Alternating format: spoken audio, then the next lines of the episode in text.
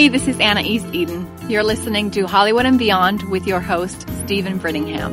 Thanks for listening and enjoy the show. He portrayed one of the most memorable characters on primetime television as Adam Carrington on ABC's hit drama Dynasty.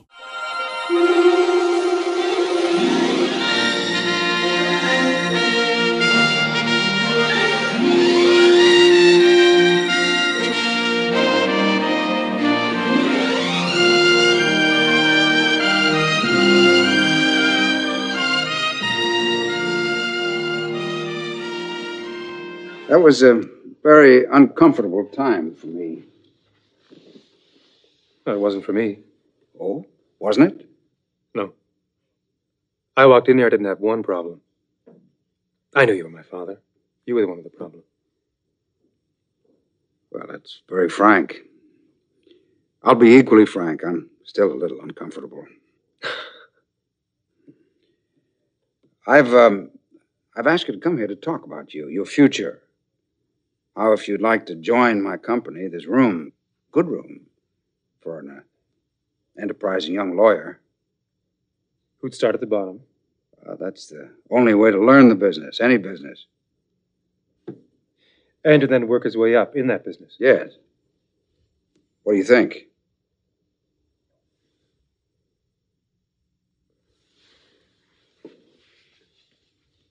Well, I have to say thank you, of course. Is that a yes? I'm afraid it's a no. I also have to say that I just got a better offer. You have? Where? A company you may have heard about. Colby Co.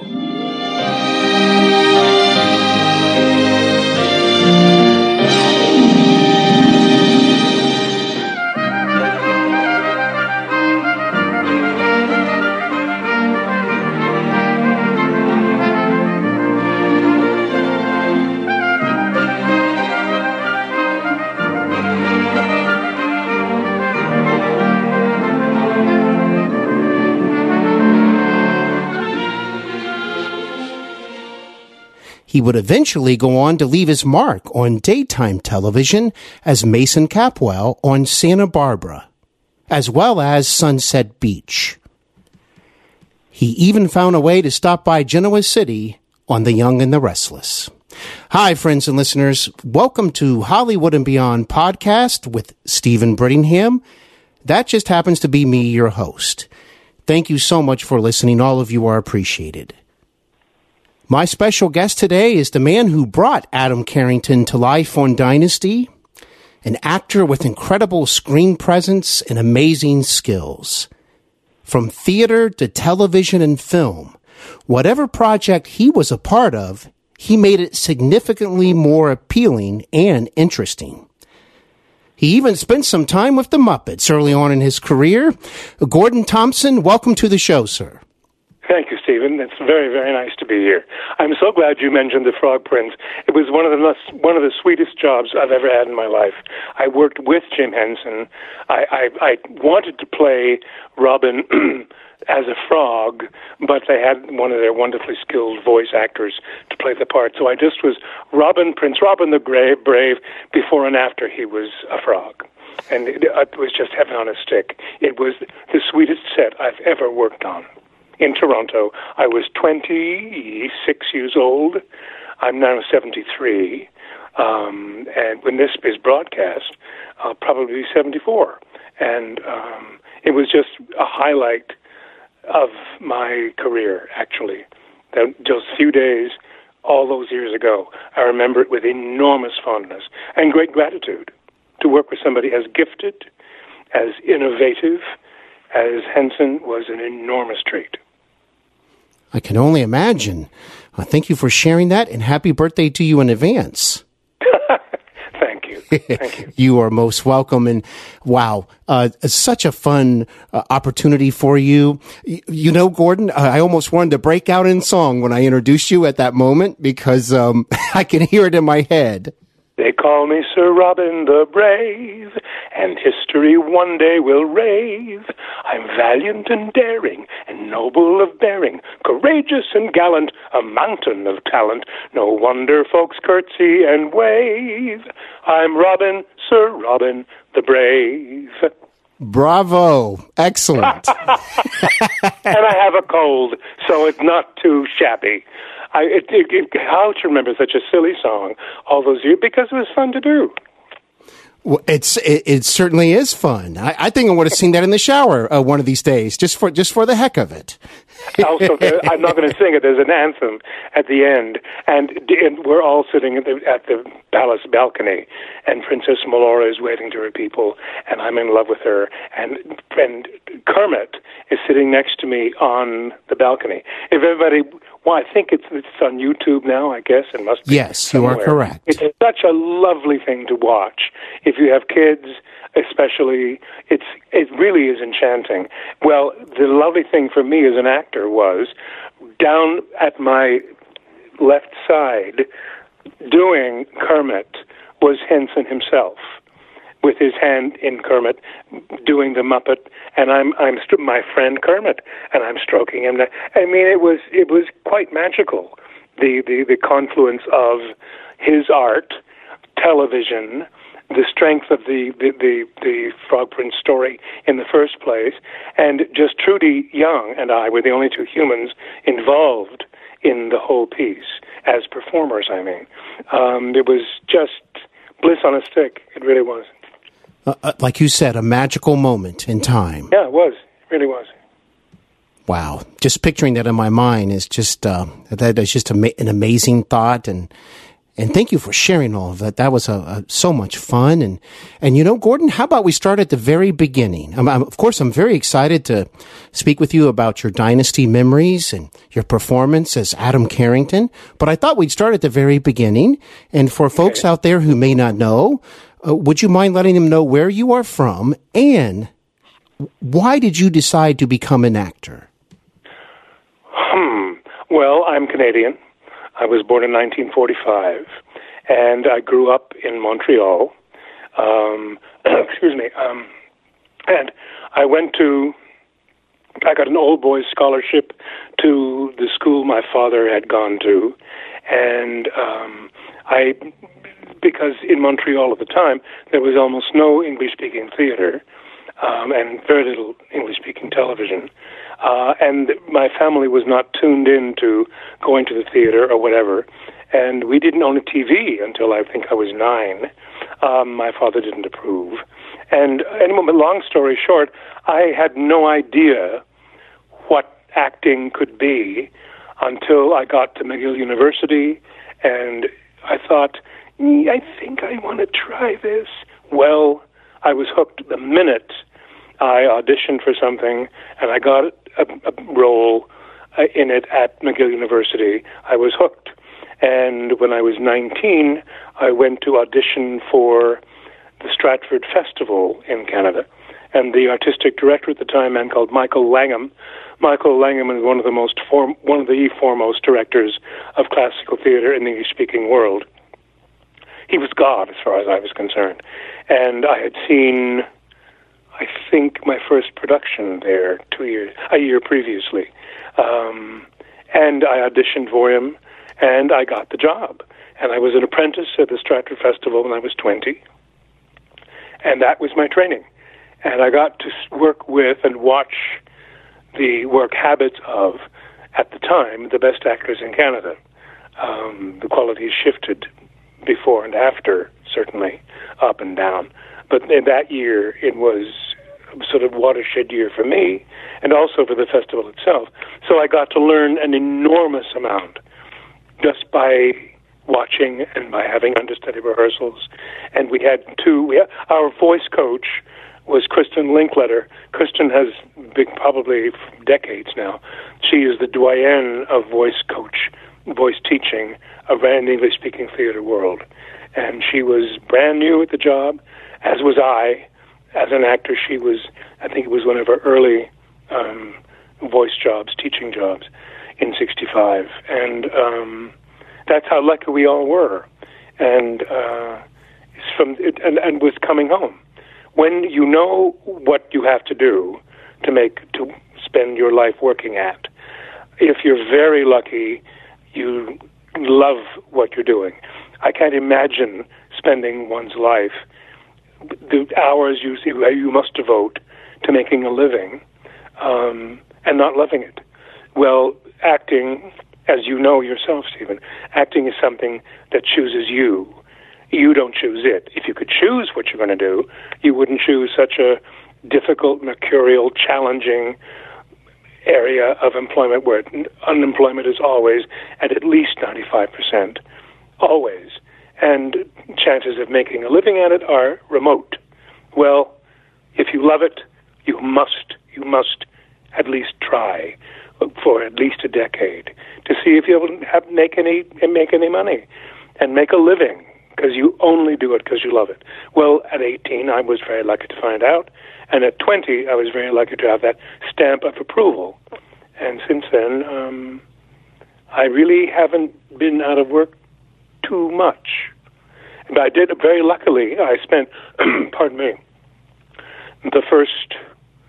I was when I began Dynasty. I was 37, so I had 16, 17 years in Canada, basically learning how to do my job by doing my job, and um, so when I got here, I was I wasn't 23, 4 which is not a good age to be because you don't want to say no to anything if you're lucky. And if you're, because if you want something at that level of success, you can have it. You'll pay for it eventually, but somebody will always provide it for you, whether it's drugs or alcohol or any experience whatsoever or sex or whatever it is you're curious about it. Ooh, yeah, that sounds fun. Well, you sort of want to say yes to it.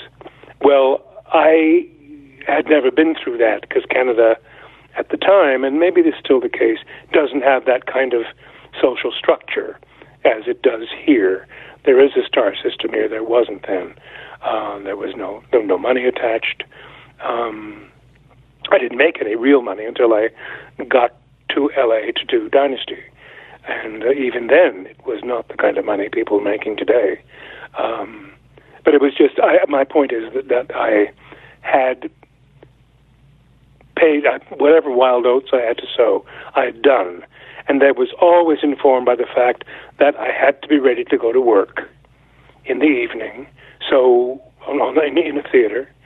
Um, so I, I couldn't, you know, raise hell because you can't. You can't do your job the next day if you've raised hell the previous evening. So I, I've lived a fairly straight-laced life from that point of view. But I repeat, if you want something, and you have money and you're young and impressionable, you can have it, but you'll pay for it. And I was spared all that. Well, no wonder you come across as such a, skilled and um, a talented uh, actor and performer.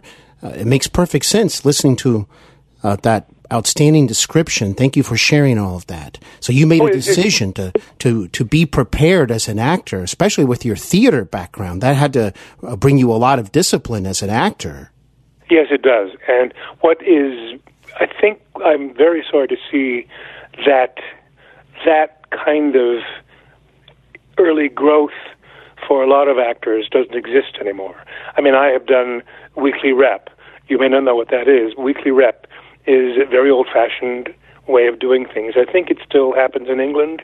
Uh, I don't think it ever happens on this continent anymore. You you perform a, play at night and you rehearse the play for the next week during the day. So at all times, except for the first and last week of the season, you are you have got two plays running in your head all the time, learning lines and playing a different play at night. And that is sensational. It's demanding. You have no time to indulge any kind of, you know, search. There's no time. You've got to learn it, do it, learn it, do it, learn it, do it.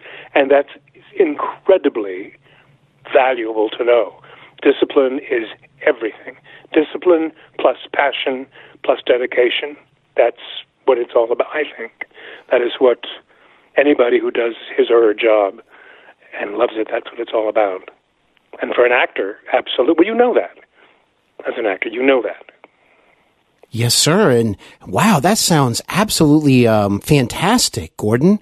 Um, I mean, and, and so challenging and you would be so immersed into the process of, of acting. I bet that process helped you to, to learn to make quick decisions because you had two going on at the same time that you kind of had to make some decisions with your performance. Oh, yes, absolutely. Absolutely. You also get to work with very practiced, very good actors who are are willing to immerse as much as you are, and if not more, um, and so you learn working with really good people. Nothing, nothing is better than working with really gifted, generous actors. Not all actors are generous. Most of us are. I've worked with one or two SOBs um, who shall remain nameless. Those names they wouldn't mean anything actually. They're Canadian and they're dead. Um, but when I was, it just they're few and far between. They really are. But you learn from them too. You learn that that is what you do not do. That is how you do not treat a fellow professional. That's what you learn from the assholes. Well, that's right. You learn from everybody. Absolutely. Yes, Very well said. And now, I would also imagine uh, early on in your career before Dynasty, uh, being able to appear on Ryan's Hope. Once again, that theater training must have come in handy because obviously daytime has a lot of demands for an actor. It does, and I'm again. I'm very sorry. There's been such a demise. What are there four soaps left on the air now yes. d- during the day? Because uh, when I was what there were 16 or 17, I think, at one point.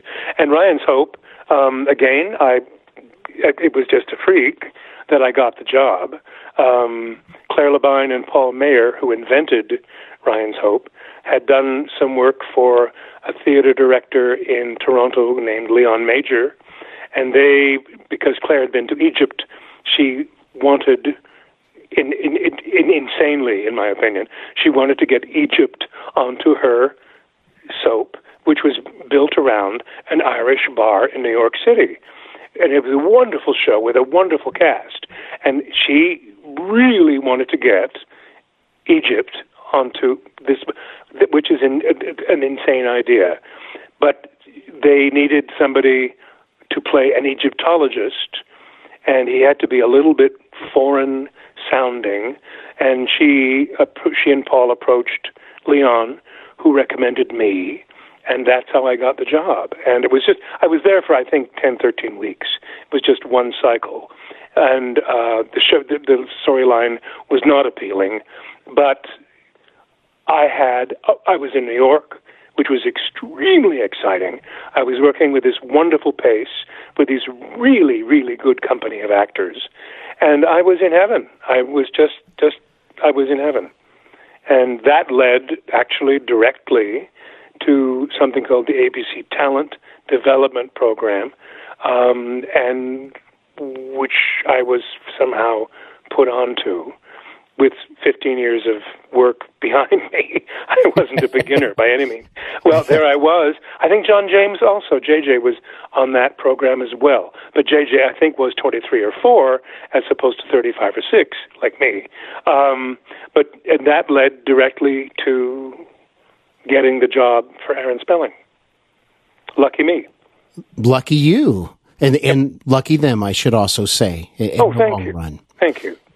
Now, I wonder, does ABC even have a television development program anymore? I, I would suspect probably not. I don't know. I doubt it very much. Uh, I think that's another problem. A lot of it, I think, uh, mustn't get too carried away with this. Um, the rise of social media has been death to so much development in terms of performances. Now, um, for, for instance, I, I keep hearing and reading notices from casting agencies, et cetera, et cetera, that you can get cast on a show based on your show social media numbers. Acting has nothing to do with it. And I find that appalling. That just sickens me, frankly. And it, it, what what happened to learning how to do your job. What happened to loving your job in the first place? Doesn't, I mean, I'm sure it still happens, but how does some young person who really wants it and loves it already, how does that person learn now? You can go to acting school, sure. But once you get out of acting school, there are no soap operas, which were a wonderful training ground for actors. It really was. Material, often not very good. I was lucky on Santa Barbara. I had the best writing I've ever had in front of a camera, bar none. Really wonderful writing.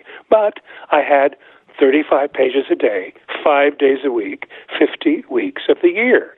They worked Mason's ass off, and I was in my prime. I was ready for it. I loved it, but only because I'd had the training. But people don't have that opportunity anymore, and I'm very, very sorry about that. I really am. Apprenticeship programs, sensational. The talent development program, but that's not happening anymore. Did you happen to see? I think it was the Globes. Carol Burnett getting her award, and yes, how I she did. described well, well, how she described her show, that all the years that she did it, and the people she worked with, and her dancers, and the Bob Mackie, and and the extraordinary cast, and herself, breathtakingly talented woman with enormous charm. Charm's missing so much these days. Well, th- what she did, what she accomplished, they couldn't do today. Nobody would pay for it. Nobody. Which is very, very distressing. It's very unfortunate. I, I completely sure agree with you. I've often thought of that when I was listening to her speech. I was thinking, you know, why don't we have a show similar to that where you can have yes. all sorts of actors guest star and you can have a lot of fun and and come up with all these skits and uh, I mean there's only one Carol Burnett show but it doesn't mean there can't be a new experience um, and it's very unfortunate. And I agree with you that it's unfortunate that social media is, is, is how some uh, actors are viewed. Is, is their popularity on social media instead of uh, instead of how good they are at their craft? Yeah, exactly, exactly. Well, and also, um, Carol Burnett, I, Joanne Woodward appeared on Carol Burnett. Shirley MacLaine, uh, you, mm. wonderful performers doing yes. re, really unusual, lovely things. I didn't know Joanne Woodward would, could sing. Yes, she can. You know, oh, wow, it, it, it's yeah. lovely. It's just so nice to see people stretch a bit. It's just lovely. And they have a lot of fun along the way too, don't they? They sure do. they sure do. Well, now, um, I know that when the time came for your audition for Dynasty, that that must have been a, a very uh, interesting experience for you. Obviously, it had been on the air for a little while on ABC, and it was building its audience bit by bit. Of course, to remind everybody, Dallas was the big blockbuster over on CBS. And I always viewed Dynasty as ABC's answer to that. Um, although it was its own show, of course. Would you mind sharing uh, the audition experience and the early days on Dynasty? if I can. I'm getting old now, Steven. and the memory, no, the memory is just, it isn't what it used to be. But that I do recall pretty well. Um, I remember meeting with the head of casting for ABC, whose name I sadly have forgotten. Very nice man. And I remember uh, going to do my screen test with Joan Collins. And I approached the soundstage on what is now, I think, Oprah Winfrey's building has taken over most of the lot, the Warner Hollywood lot uh, here in town. I'm sorry, sorry to say. Um, anyway, I um, approached the soundstage, and she was doing a movie of the week uh, for Aaron Spelling called The Wild Women of Chastity Gulch, I think. She's playing the madam in a turn of the century brothel, turn of the 19th century into the 20th, I mean. And um, she looked absolutely wonderful. Um, full makeup, and as Joan really And she emerged from the stage door as I was approaching.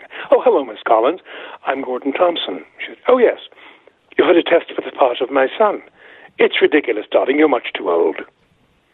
Oh, my. Yeah, and I. It took me about four years to understand what a profoundly unpleasant thing that was to do, to say. I mean, yes, I was too old, but, and, and in fact, I think I'm only about 11 or so years younger than Joan. Joan is 85 now, um, and looking marvelous. Uh, anyway, uh, we, oh, okay. And with that said, we went into the, um, the, the studio and the, onto the set, and uh, I did my screen test. And she realized, because Joan is a, a, a well trained and good actor, as well as being very glamorous. Um, and she realized that I could do the job, that I was good at my job. And I got the job. And um, the first day on the set remains, uh, not, it was not with Joan, actually. It was with a wonderful character actress called Lurene Tuttle. Uh, Lurene, I think her most noted role, I think, was in Don't Bother to Knock. I think that's the name. With Marilyn Monroe as a babysitter. Oh, um, Don't Bother to Knock with, um, was Richard Widmark in this? I don't remember. I'm sorry. Hmm. I'll have to look Monroe into that. playing a babysitter. She was not. She was in. She was a psychotic babysitter, and she kept trying. She tries on the lady of the house's wardrobe, her evening gowns. Anyway, Yes. Lurene plays the lady of the house, and um, wonderful actor. Anyway, she played my grandmother on Dynasty, and I remember walking onto the set thinking, and there was Lurene. I thought, my God, they're doing this up Brown because I knew how good she was, and I thought they're spoiling the hell out of me. How nice of them, and it remains my favorite scene of the entire seven years I was on the show because of her, and it was such a simple, nicely written scene, and they weren't all, believe me, all that well written, um, but this one was, and uh, it was a huge treat to work with her. It was a very touching and moving moment. I remember it very, very well. I'm dying, Michael. You? Well, sure you are. We all are someday, but you, come on. You're going to live to be a I'm good going hundred to and seven. die, Michael. And I have to make peace with myself. And him. I've always loved the good Lord. And I've always loved you. And I've sinned against you both. Oh, I know. By going to church every Sunday. By taking care of me after my folks were killed. Oh, you're a real prime sinner, Graham. I sinned. I sinned when I stole you from that baby carriage in Denver and brought you here to Billings. You, the Carrington baby. Graham, please. Don't upset yourself with this kind of talk. And please don't upset me. I'm leaving you, Michael. I am.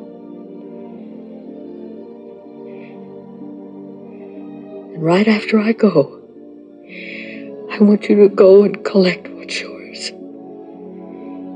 Collect your birthright. It's yours again. Um, I liked the whole setup to Adam. It, it brought a certain mysterious element to your character immediately. Oh yes, And, um, absolutely. I was very lucky. Again, I think I was the.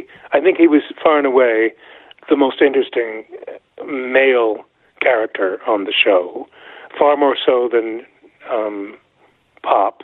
John Forsythe was. John was determined to make Blake a good man, um, and I think that was a mistake. Um, moguls are usually not that benevolent. Um, but anyway, uh, Adam was fascinating to me, and I think to the viewers, because bad guys are, and uh, it was just lovely for me. And it was it was also the last time introduced to character really, really well. Other people got thrown into the mix. Um, for instance, I think that Michael Nader is Dex Dexter.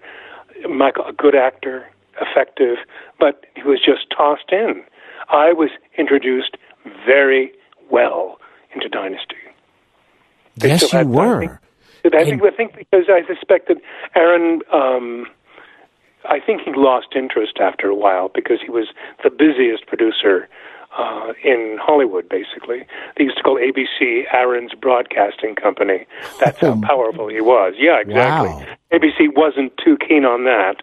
Um, but when, because uh, Dynasty was still early days, we were, I was lucky to get in on the sort of, the, not the ground floor, but as the elevator was really rising quickly. Uh, Joan's introduction, I think, is what kicked it into we want to watch this gear. Um, and I was lucky to be on her coattails, basically. What do you think of it? Mother, it is sumptuous. Just a little bigger than my room in Montana. By about a thousand square feet. Well, of course, there's room service here. In fact, anything you want, whenever you want.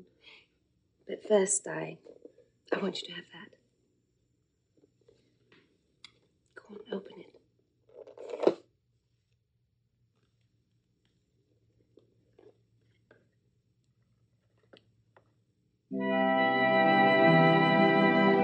It's a welcome home gift, darling. I planned on giving them to you when you were a baby, and I thought it would be a really good way to celebrate your new life here. Our new life together. when Joan arrived, it, it brought a whole new level to the show. But then you fast forward when you arrive, it also brought a new level Uh, because I remember right before your character arrived, it, it, the show is is doing great, right? The lots of interesting characters and storylines, but it felt like it just needed a little touch of something, and that turned out to be you, because once you arrived, I thought you really shook up the entire show.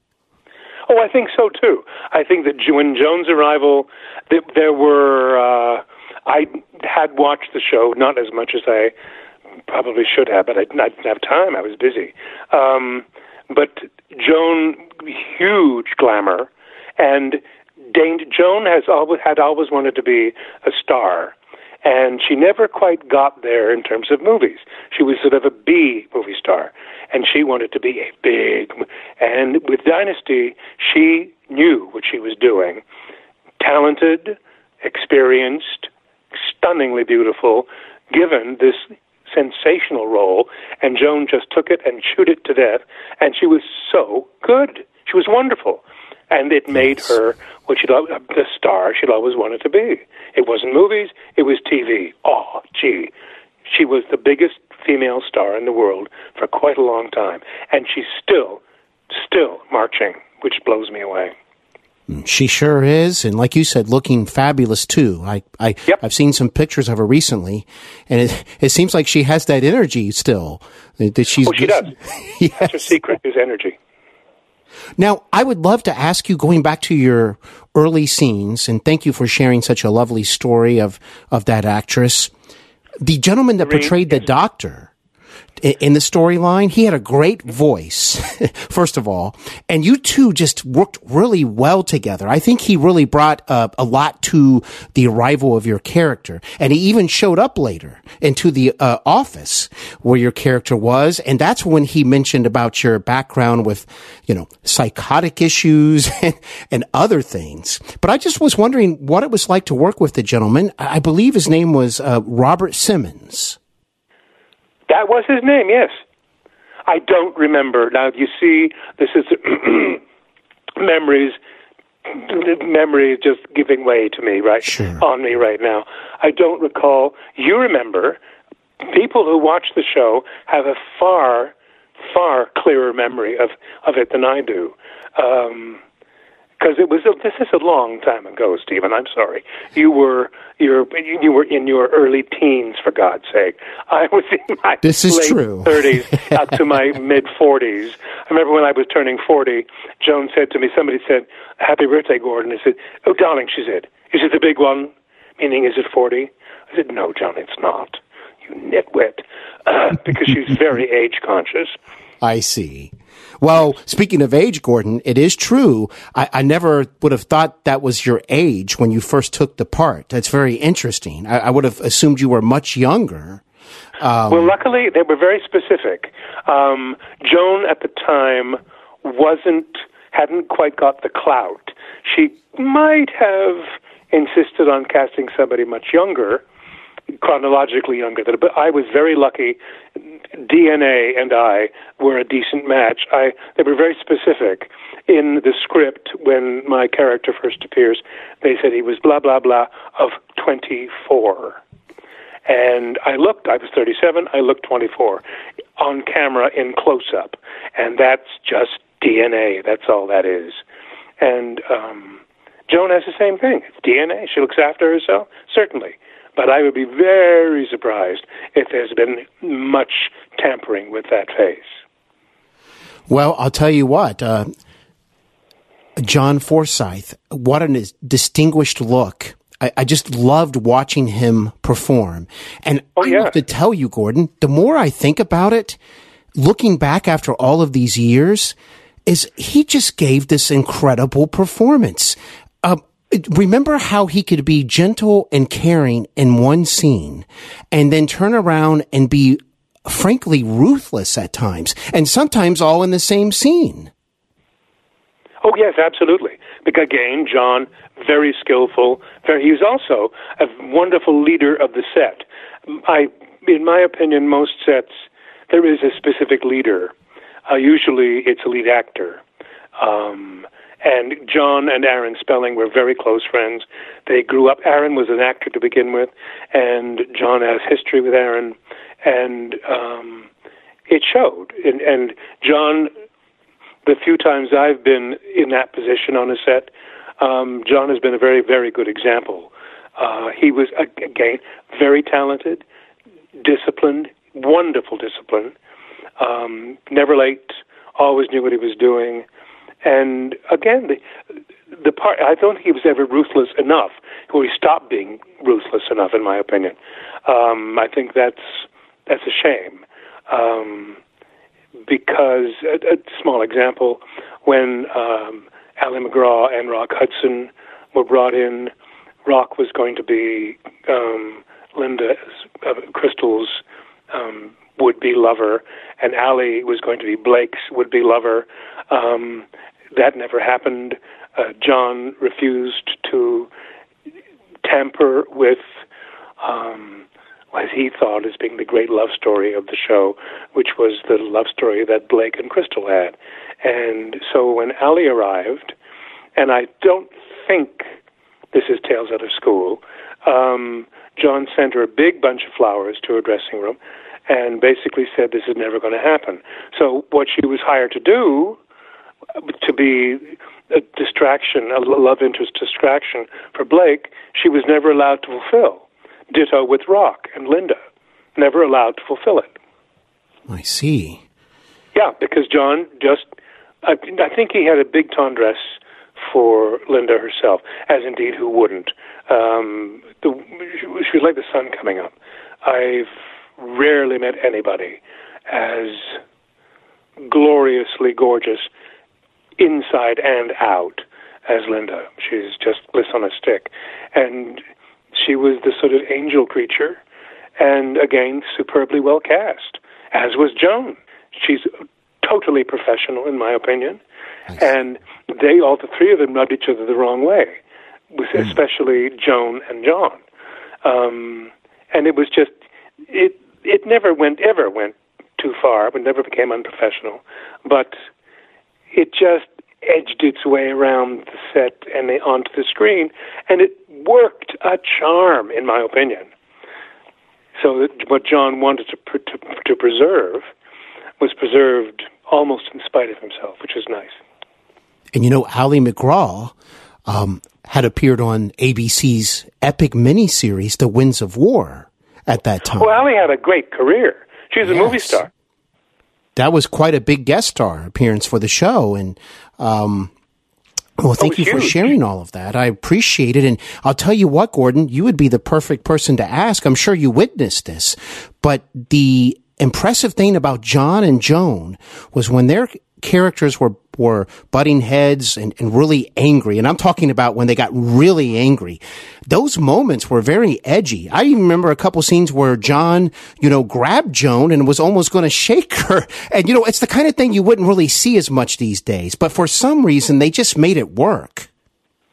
They did. Again, you've got two very skillful, extremely physically attractive, talented people who got the jobs of a lifetime for both of them.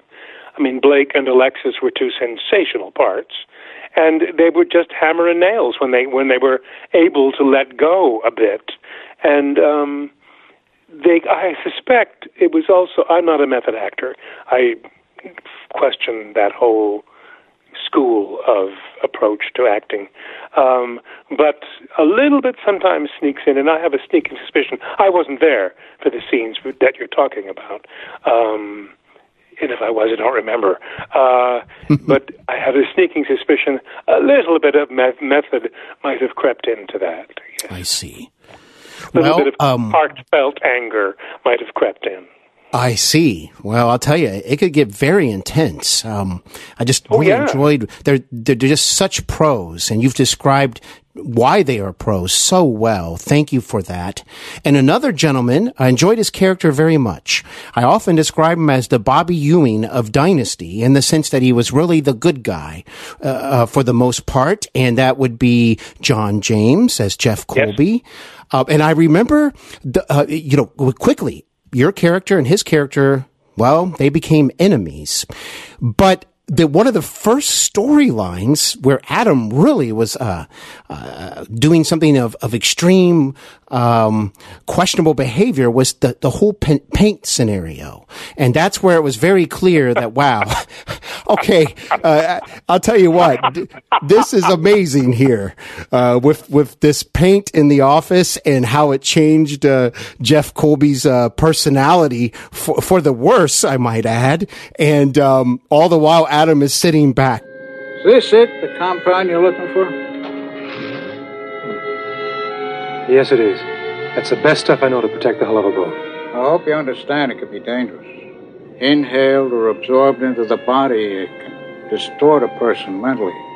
Know what I mean? Yes, I do. It hits the central nervous system. Mess up your head.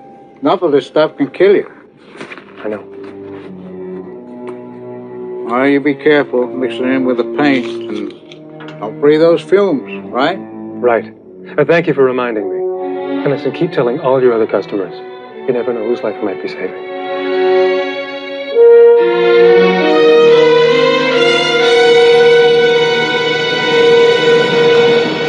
But that, that was quite a storyline, wasn't it? It was also apparently, I didn't know this, somebody told me at the time, it was based on a true story. Um, I oh, diplomatically, wow. yeah.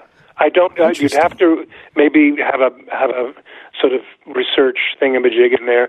I don't. I was told this was based on something that was actually happened, and it doesn't surprise mm. me because it's very subtle. But lead paint can kill you, um, and somebody tried to do it, and the whoever invented the storyline for Dynasty, um, good for them. Good for them. It was, it was very interesting.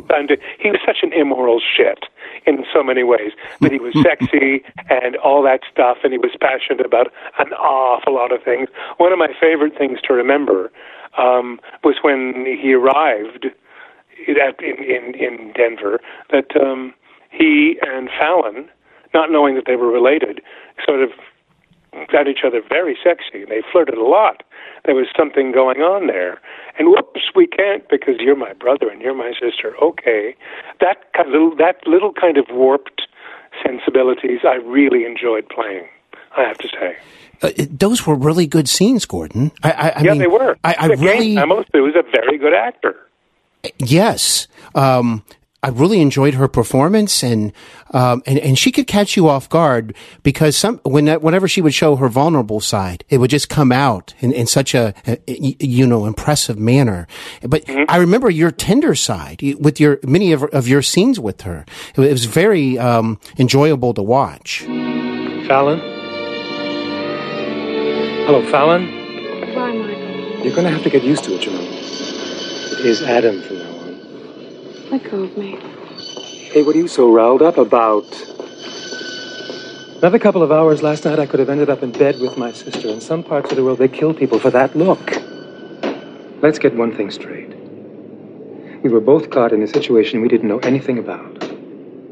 Neither one of us knew who the other was. I'm not so sure about that. How do I know that all the time the would be Adam Carrington was here, he never even heard my name? I didn't. You got to my father, you got to my mother. But somehow, just somehow, you never even tried to get to me. Except for. Except what? Physically? Oh, come on, Fallon. You can't believe that I knew who you were and still made a play for you? That's right. Because I can't believe any of this. I mean, it's all academic, really, anyway, isn't it? Because you're not my brother. You just claim to be my brother. I really am Adam Carrington. Now be honest and admit to yourself you don't want to know the truth about me because you have certain feelings for me. Feelings you don't understand. Feelings for you. What the hell are you talking about? What makes you think you were anything more than a diversion for me? Do you really think I would have gone to bed with you? Yes, I do. Look, as far as I'm concerned, I only have one brother, and his name is Steven. And I love him because he's straightforward and honest. He doesn't go around doing numbers on people. He's good and he's decent. Steven. I've heard about Steven.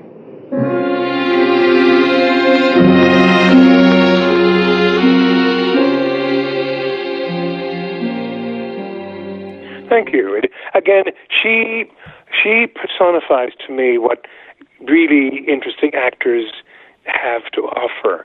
Pamela Sue, I don't think she acts anymore. She directs, um, but she looks almost the same, just an older version of, of the same thing. Uh, but she has a quality which was absolutely ineffable.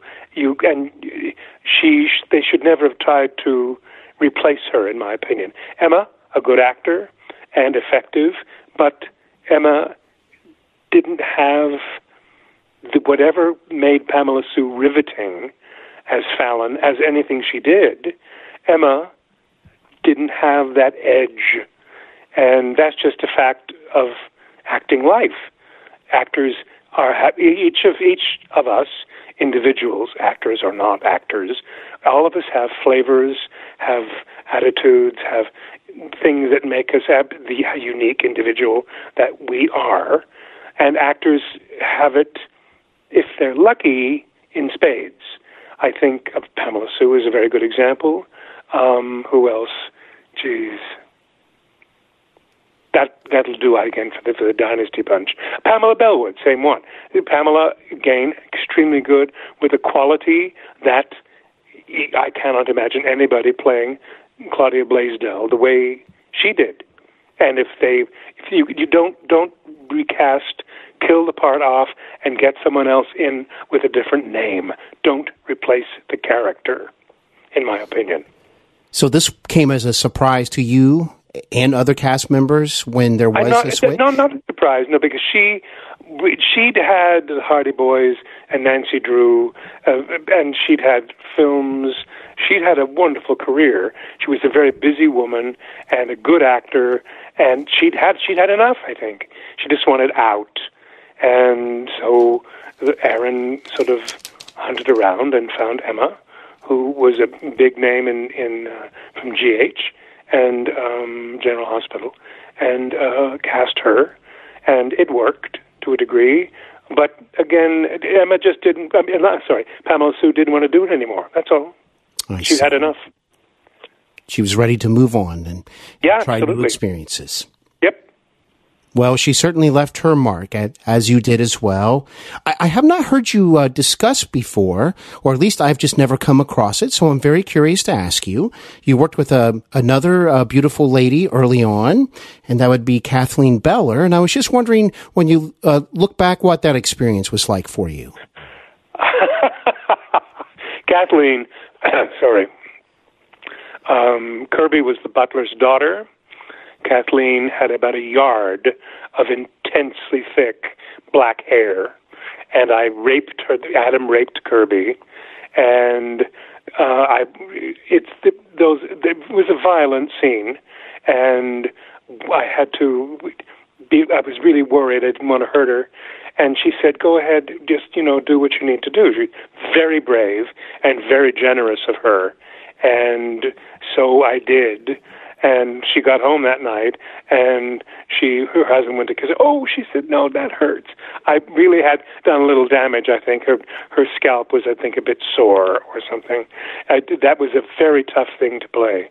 I've done that that sort of scene once before in my life in a movie called Explosion. I was 24 years old, and I had to rape this young woman. And again, it's very, very hard to do. I think rape is the ugliest crime in existence because the victim survives and has to live with this appalling um, assault uh, the rest of her life. And it's worse than murder, uh, in my opinion. Um, so it was hard to do. Uh, but Kathleen was bliss on a stick. Gorgeous, had been around a lot, now very happily married to, I think his name is Dolby, and we saw each other at an autograph show about two years ago, three years ago, sorry. And um, she said the nicest thing to me. She said, and, and she would tell people who came to get autographs, he was the best kisser. I thought, how nice.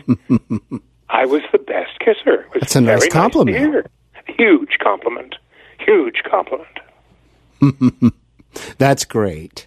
Well, thanks for sharing that, and and then going back to um, uh, John James. You know, we discussed his character a little bit. Uh, what was it like uh, working with him over the years? Um, okay, a treat. JJ again, good at his job and loves to do it, but uh, he was in the unfortunate position of playing the prince, basically, and I was playing the shit. Um, and I remember quite recently, I guess, in the last few years anyway, um, wondering if he would like to have played Adam. And I have a sneaking suspicion that he would have. Any of us would if we didn't have a job. Sure, because yes. the prince is a is by definition a good guy, and you know the Mountie and the the good guy, and good guys are incredibly worthwhile and a little bit of a snore. And JJ was one of the best looking men on television, and that helped a lot.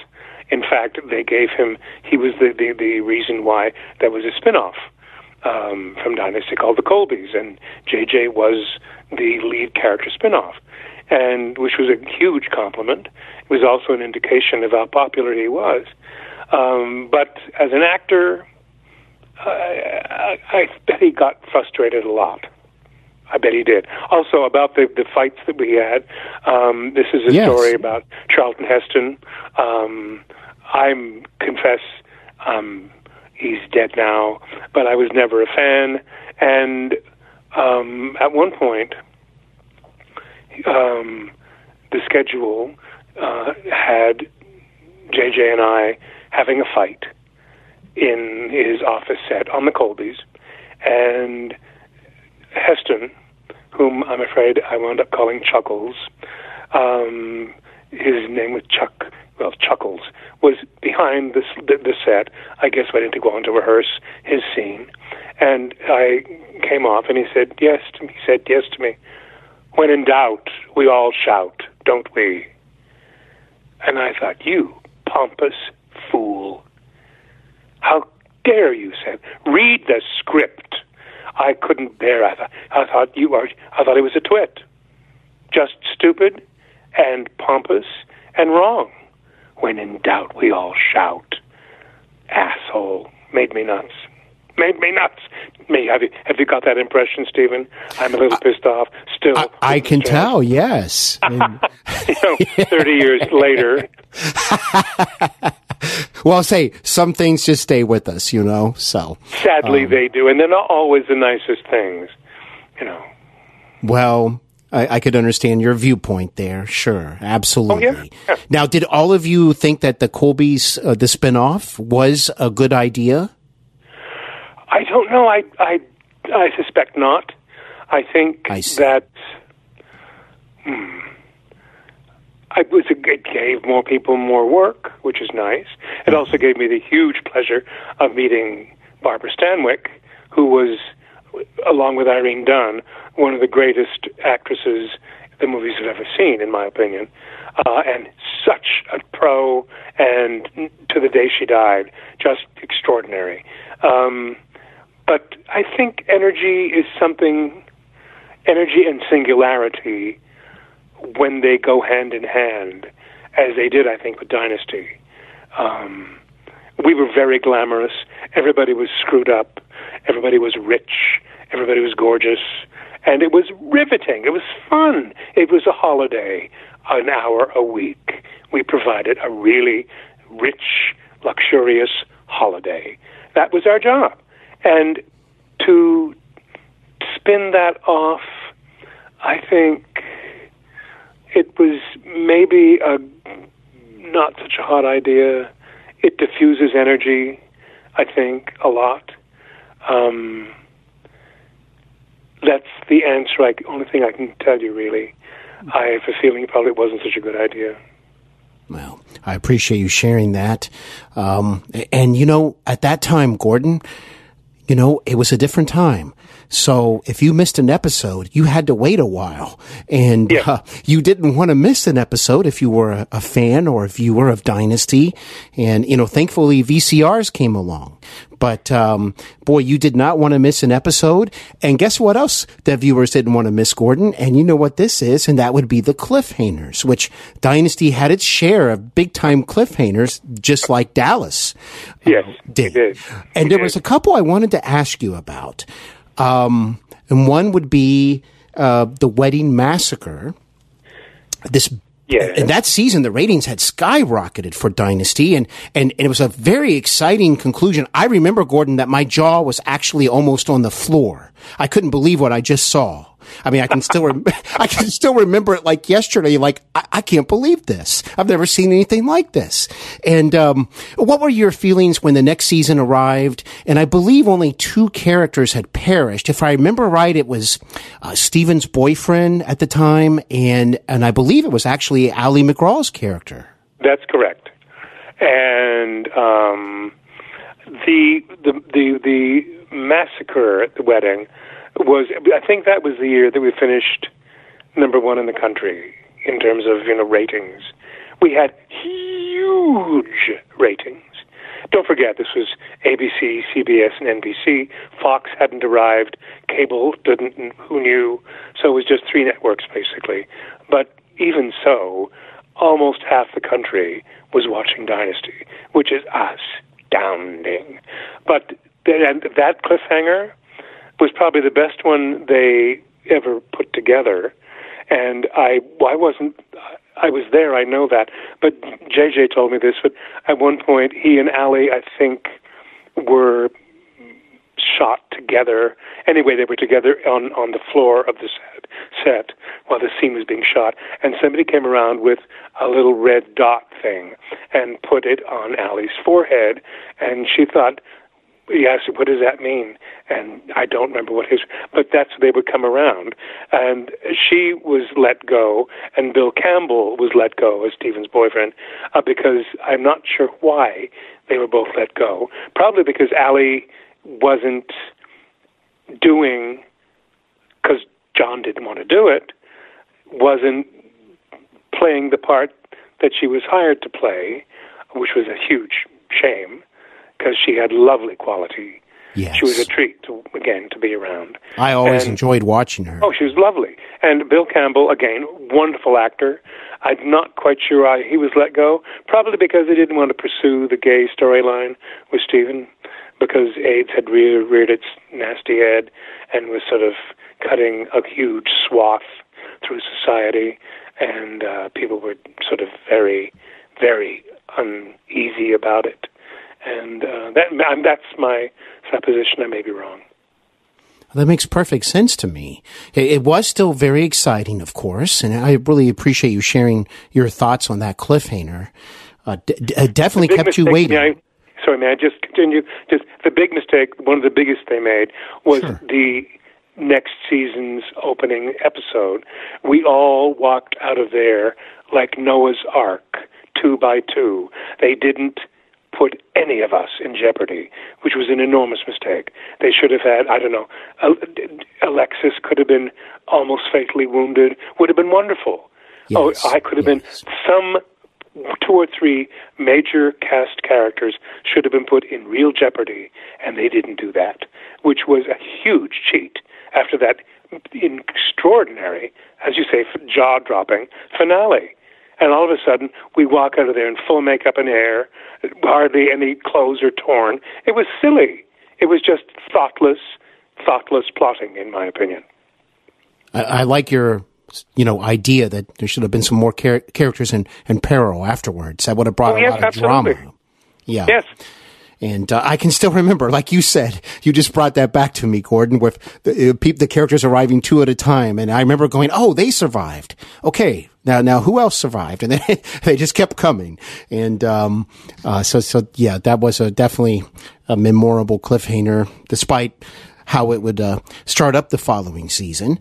And remember, people had to wait months for this. So yes, um, you're they were, right. They were probably... not badly treated. They were not well treated by the writers, in my opinion. Now, what are your thoughts about the alien storyline involving Fallon? The worst, the very worst, the worst. And I'll tell you a story about that too. Sure. Um, uh, sorry. Oh, I appreciate uh, it. Thank few, you. No, I, I, I knew somebody, um, brilliant woman, who was in on production meetings. And uh, this storyline, Esther arrived at Shapiro at the writers' meeting, and the first thing out of her mouth was, "The first person who laughs at this is fired." But Richard has had a brainwave. Aliens. The stupidest idea anybody ever had. And the world knew it. The stupid thing, the awful thing was, because people don't think about the writing when they're watching a show, they think basically this is happening. And so Emma Samms, playing Fallon, had to bear the brunt of the idiocy of this stupid, stupid storyline. It was asinine.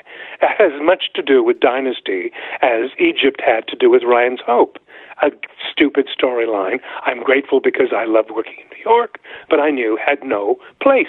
Ryan's Hope was at an Irish bar, and every successful show, in my opinion, has a core. And the core of Dynasty had nothing to do with aliens. It had to do with families, rival families, and internecine warfare. That was it. Had nothing with an asinine idea, and somebody should have risked his or her job and laughed because it was stupid. Somebody should have stepped in.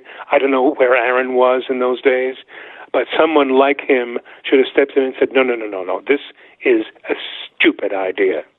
Because it was blatantly stupid.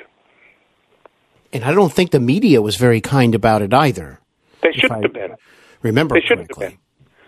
I mean, we were we were a very flossy, glossy, whatever you want to say. It had weight to it. I remember when uh, Kate O'Mara, um, who played, oh God, Cassie, I think, um, Alexa's sister, I believe. Oh. Beautiful woman. Yes. Kate died about two years ago, and mm. she was quoted as saying in England about working on Dynasty, well, they take it all so seriously, dear. Well, yes, we do, sweetheart. And if we didn't take it seriously, it wouldn't have lasted nine years. So put that in your silly British pipe. And it was, you know, it, it had was taken seriously, and that gave it legs. And so what people saw wasn't pure froth. It was people living their lives as honestly as they were allowed to, given the, you know, limitations of time and writing. Um, so that's one reason why I, I bring her up, um, because we had to take it seriously. Absolutely, and that's why the results were uh, as good as they were. Was, they were was interesting. That, uh, dedication. People just did with water coolers, water cooler chat. Mm-hmm. You know, mm-hmm. the dynasty parties apparently. That was extraordinary. people would come dressed as their favorite character. Well, and I remember telling you uh, off the air before we began the interview, uh, there was always a 50% chance your character would be in a good fist fight. And I, I, I, I always looked forward to seeing Adam in those situations. Because there was always a chance You're not a well man. Steven. You just aren't. It's okay. What's that? You're not a well man. You aren't. That's okay. Perhaps I'm not. Jeff, be careful! Adam, what the? Hell? Miss Sutter! Get your hands off me! Publish those lines. I don't know what you're talking about. You don't. Get off! You're trying to make us look as dirty as you are.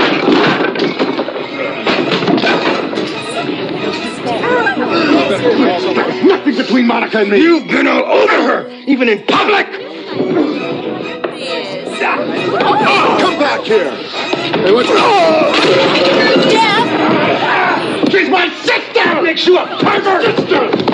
What has Monica ever done to you? That's what she's done to you that's so disgusting. So disgusting. You're sly, Adam. Me. What's the matter with you? I'll wring your Weasley neck. What is going on here? Well, I have to tell you what, Gordon. You know, um, the final season here. Here it is, winding down. Uh, A couple questions about that, but one: Did you guys know that the show was going to be canceled? It seemed like there was this chance it may not, uh, but I'm not certain about that. Interesting question. I wish I had a proper answer. I have a supposition. I do know that during the last few months of this of the last season of shooting, um, Aaron was walking across the set with me for some I've forgotten why, and he said, "Well, we're not dead yet." Uh, and I thought, okay, good. He and Brandon Stoddard, who was head of CB- ABC, did not get along. Um, the fact that it was called Aaron's Broadcasting Company did not sit well with Mr. Stoddard. And Dynasty was showing its rather creaky age after nine years. Um, but I, I have a feeling everybody had a pretty good notion that it might happen. I don't think any of us was heartbroken. It would have been nice to continue um, with better writing. Writing is, I think, the first thing to fade when along with a very long-running show. When you don't have a really sterling group of head writers, um, we had some very good ones, but I think the final arbiters, I suspect, were the Shapiros, and who are the people who actually sold Dynasty to CW for that really appalling reboot, um, which I think is just horrific um, and dishonest. And uh, if Aaron were alive, I'd wonder what he would say. But um, I think that, that again, that we we weren't surprised. Put it that way. I see. Well, one unfortunate, uh, you're, you're probably right that, um, you know, perhaps Aaron and others thought that, hey, we can possibly come back because that cliffhanger was set up as if the, the show would return and including your character and, and Joan going over the balcony in a very Yes. dramatic moment in slow motion, no less.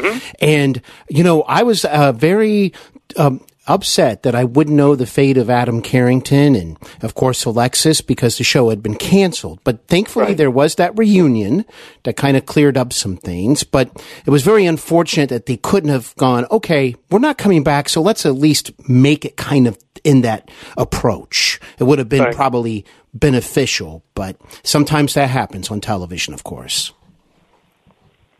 I have not enough experience. I suspect you do, and I don't. With that, um, I, I, I couldn't. I was not in the reunion because I was working. And That's right. I was, I was very. Actually, I was pissed off. Um, I thought because I was doing Santa Barbara, and Yes. I think I was the only one of us at the time that was working. Um, and I thought, well, couldn't you? And I, I couldn't shift my Santa Barbara schedule. but I, you, know, you can get a day off now and then. Um, and I thought you could have made an effort, possibly, to shift. The man they cast, I don't remember his name. I'm sorry. Um, he they hired him. This is true because he fit the wardrobe. Hmm. Which I found so insulting f- to me. First of all, fine, but to the character and to the audience above all. Adam was an interesting man, and why, without without any explanation, suddenly Adam has a new face, a different voice, a different quality, and I think one of my the strengths I can actually rely on as an actor is that I am fairly interesting to watch, regardless of what I'm doing. Whether I'm in the Frog Prince or Adam Carrington or Jesus in Godspell, I've done that too. The quality I have simply because of DNA is what makes me interesting. It's whatever makes anyone interesting. And what, make, what makes me interesting is germane to the part, and very, very much germane to Adam Carrington. I thought it was very rude of them to the audience above all to do what they did. Very unfortunate. I remember being disappointed when I heard that that you would not be a part of the reunion. I, I remember asking myself, I, I, I don't even see how, you know, why even do it? I, is how I almost felt because you had done so much for the show and, and, you know, you, you know, you are the man behind Adam Carrington and no disrespect for the other gentleman, but uh, that was the one thing that was like bittersweet about that reunion was that you were not a part of it. And, mm, um, thank you. I, I really wish you would. In my heart, though, somehow you still were, if that means anything. Now, Santa.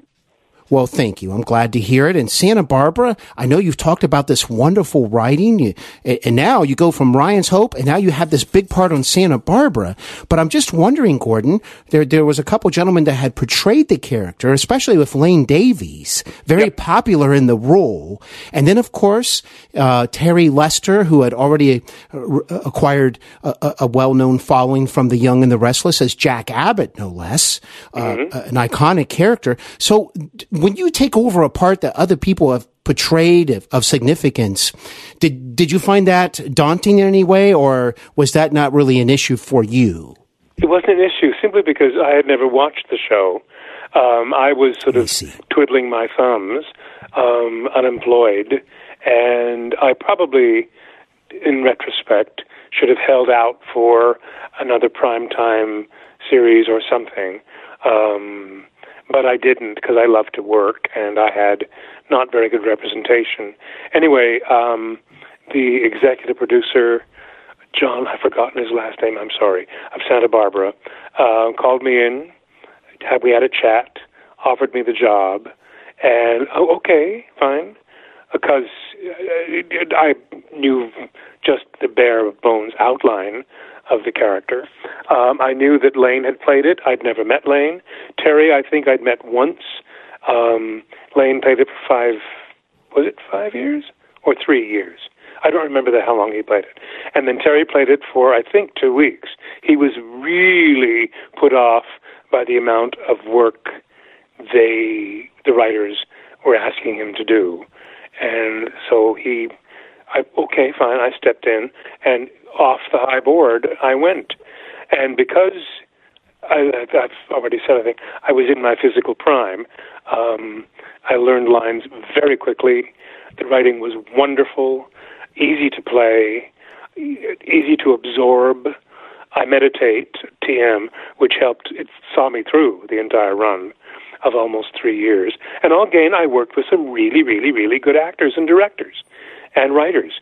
So it was a huge treat for me and um, it, it uh, you know, it just it. I met some wonderful people doing that, and no, I I'm sorry that I didn't make the Emmy list for um, Mason. I think I should have, to be frank, because I did a good job. It's I've always been proud. I think of everything I've ever done because of what my job means to me, and I have tried never ever to cheat.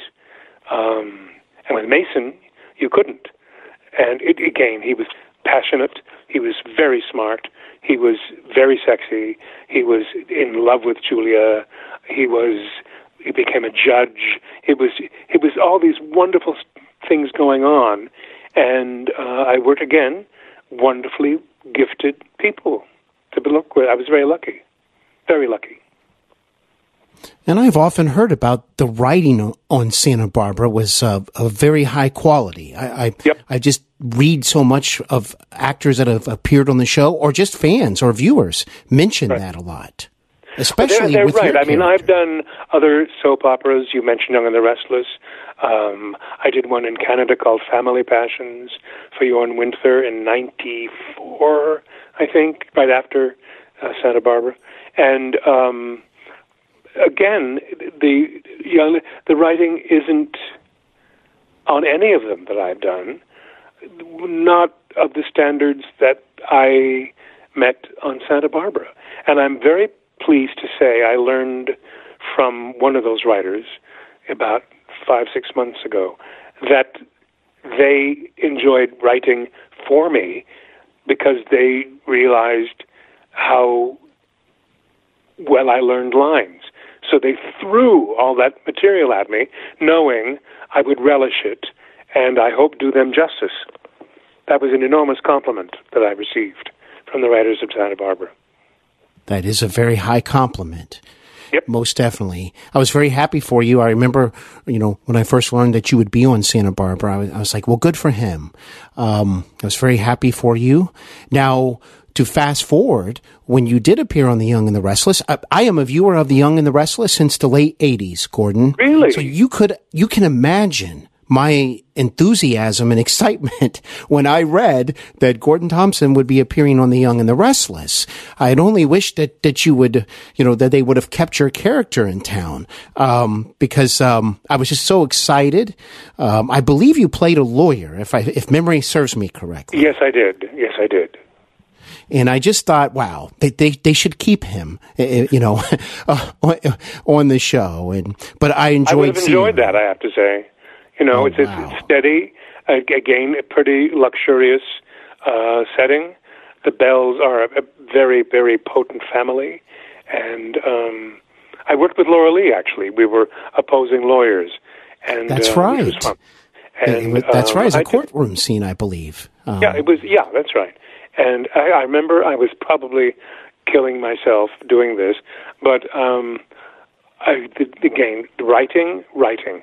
Um, she, because her, you know, she was trying to prove to herself that she really was uh, up to this, and they had cue cards. I've never used cue cards in my life, um, and they had given both of us reams and reams of nothing but quotations from law books, which no l- lawyer would ever use in a courtroom because people fall asleep.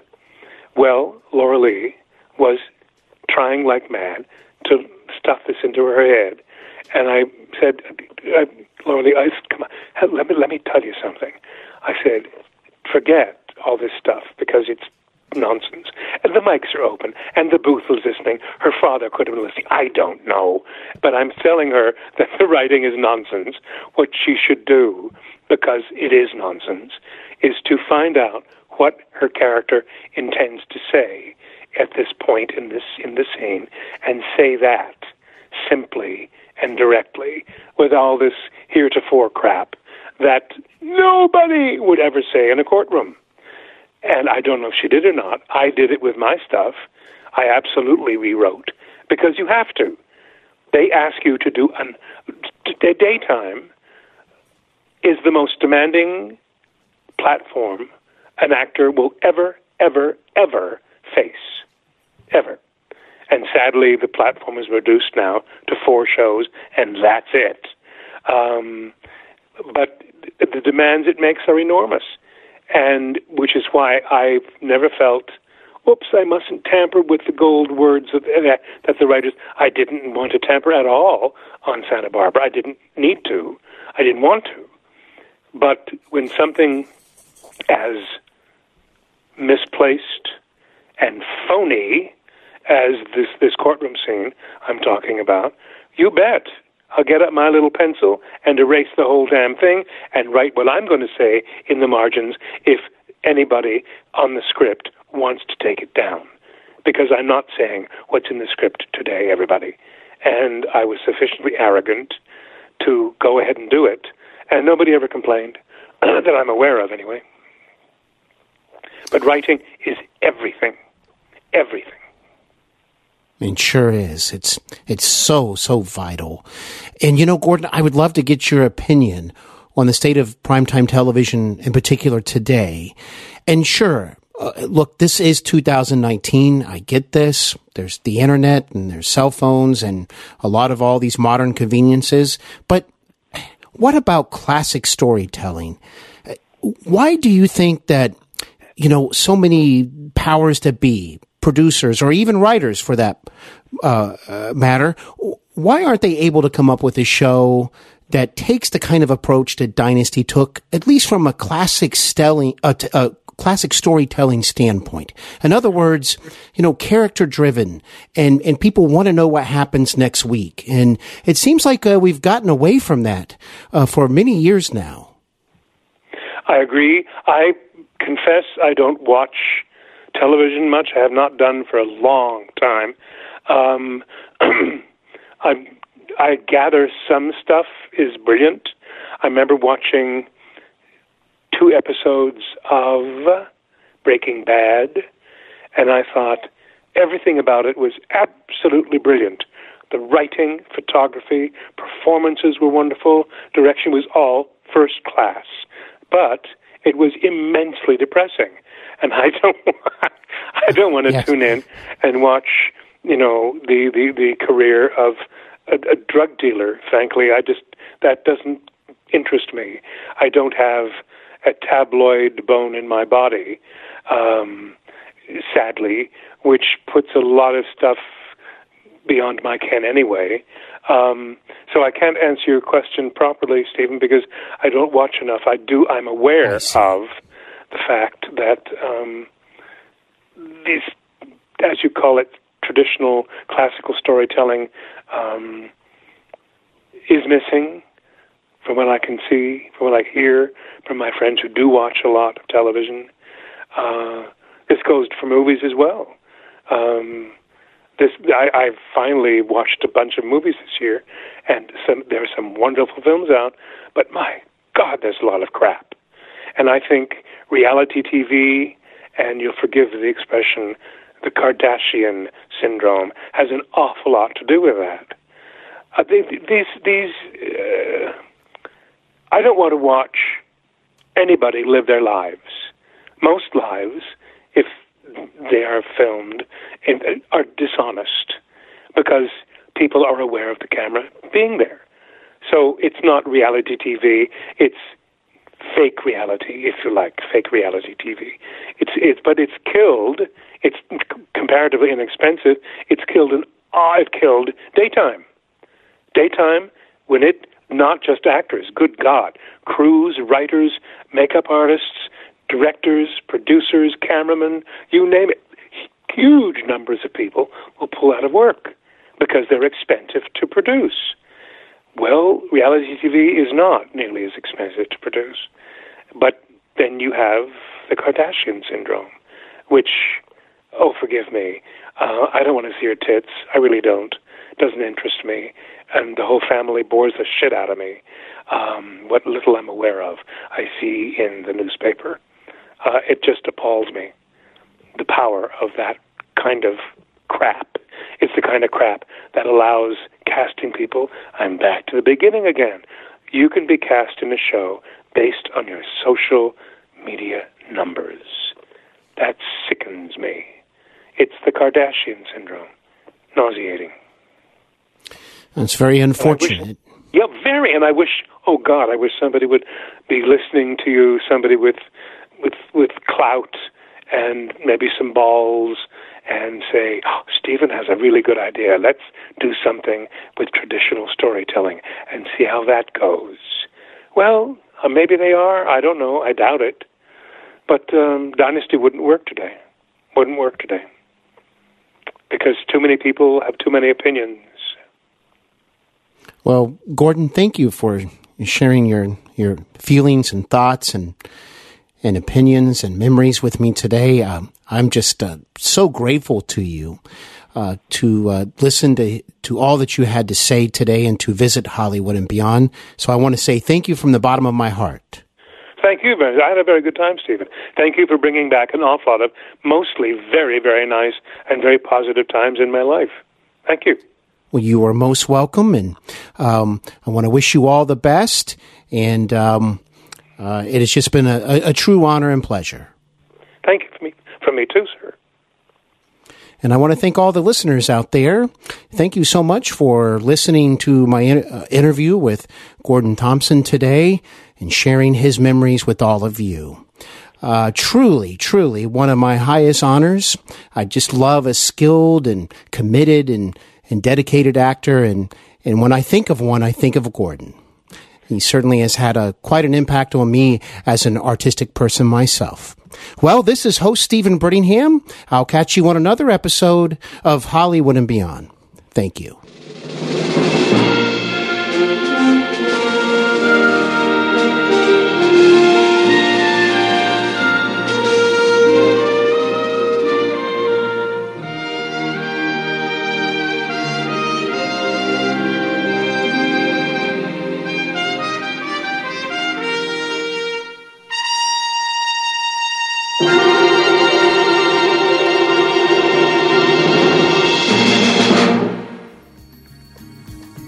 Hi, friends and listeners. This is host Steven Brittingham. Do you happen to have a question or a comment for me? Or perhaps you feel that you might make an interesting guest here on Hollywood and Beyond. Whatever your reason may be, please feel free to contact me anytime directly at the show's official email address. That would be Hollywood and Beyond Show at gmail.com. That is Hollywood and Beyond Show at gmail.com. I look forward to hearing from you soon.